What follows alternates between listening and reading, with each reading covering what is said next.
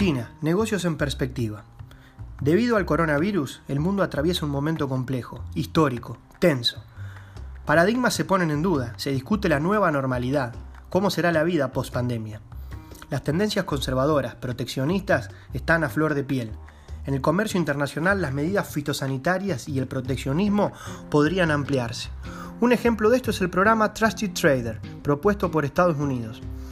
En una reciente declaración conjunta entre Trump y Bolsonaro, se ha invitado formalmente a Brasil a participar de este proyecto, que tiene foco en la seguridad y la protección de los bienes importados.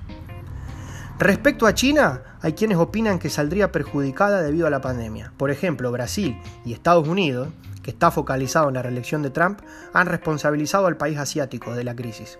A su vez, gobiernos europeos le han solicitado explicaciones por el mal manejo de la información y ocultar datos en la fase inicial del brote. También se han observado actos de xenofobia en diferentes sociedades. La pandemia podría revitalizar el eje del Atlántico, contrabalanceando al Asia-Pacífico. Y el hecho de que la OCDE esté en muchos titulares da cuenta de esta situación. Por ejemplo, hace unos días Colombia se ha unido a esta institución y ya son 37 sus miembros. Por el contrario, hay quienes creen que China saldría bien parada. Su pronta reactivación económica, vuelta a la actividad cotidiana, sería una de las claves. Lo cierto es que se está enfrentando a un gran desafío.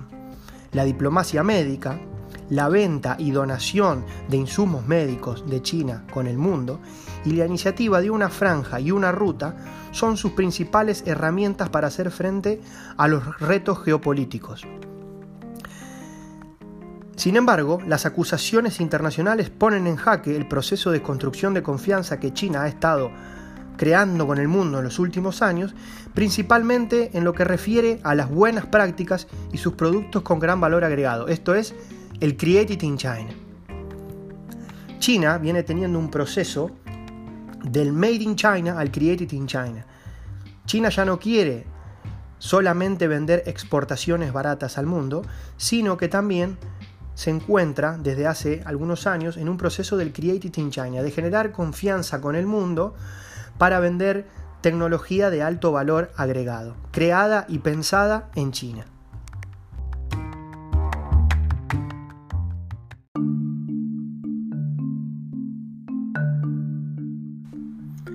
Exceptuando a Brasil, con quien China ya viene teniendo fuertes cruces diplomáticos debido a las declaraciones del presidente Bolsonaro y su hijo Eduardo, quien tiene también un rol fundamental en la política brasilera, en Latinoamérica las relaciones parecen ser menos tensionadas, más distendidas, más relajadas. Las deficiencias estructurales y macroeconómicas de la región y la dependencia en las exportaciones son factores que dan cuenta de la importancia del socio asiático, un mercado de 1.400 millones de personas. Las relaciones incluso se acentuarían aún más en los regímenes inclinados a la izquierda, y es aquí donde Argentina entra en juego.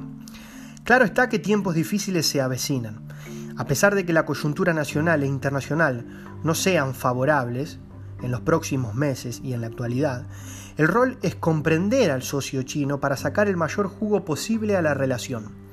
Nos guste o no, China es una pieza clave en el tablero internacional y ya ha reactivado su actividad económica. Por eso, relacionarse con China significa largo plazo, trasciende al factor tiempo, va más allá.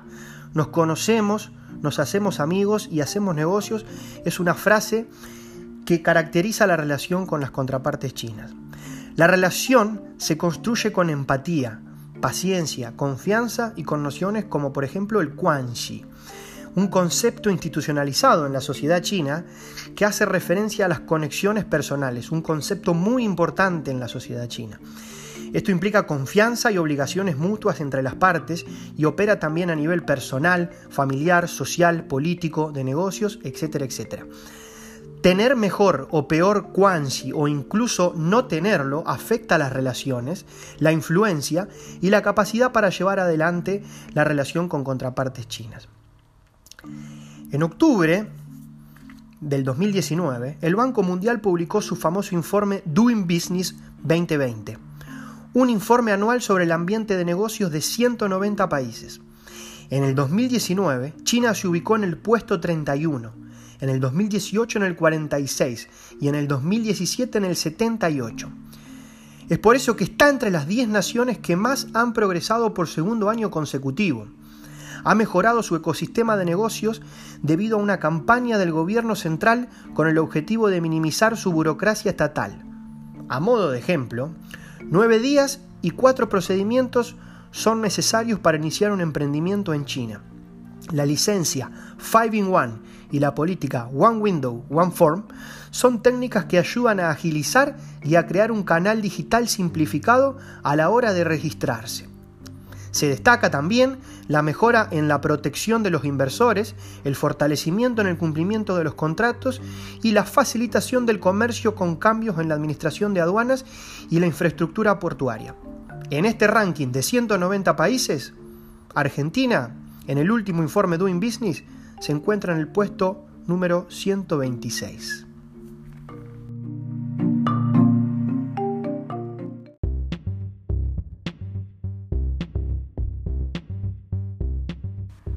Ejemplo de la apertura de China al mundo es la Exposición Internacional de Importación de China, que se lleva a cabo en noviembre en la ciudad de Shanghái.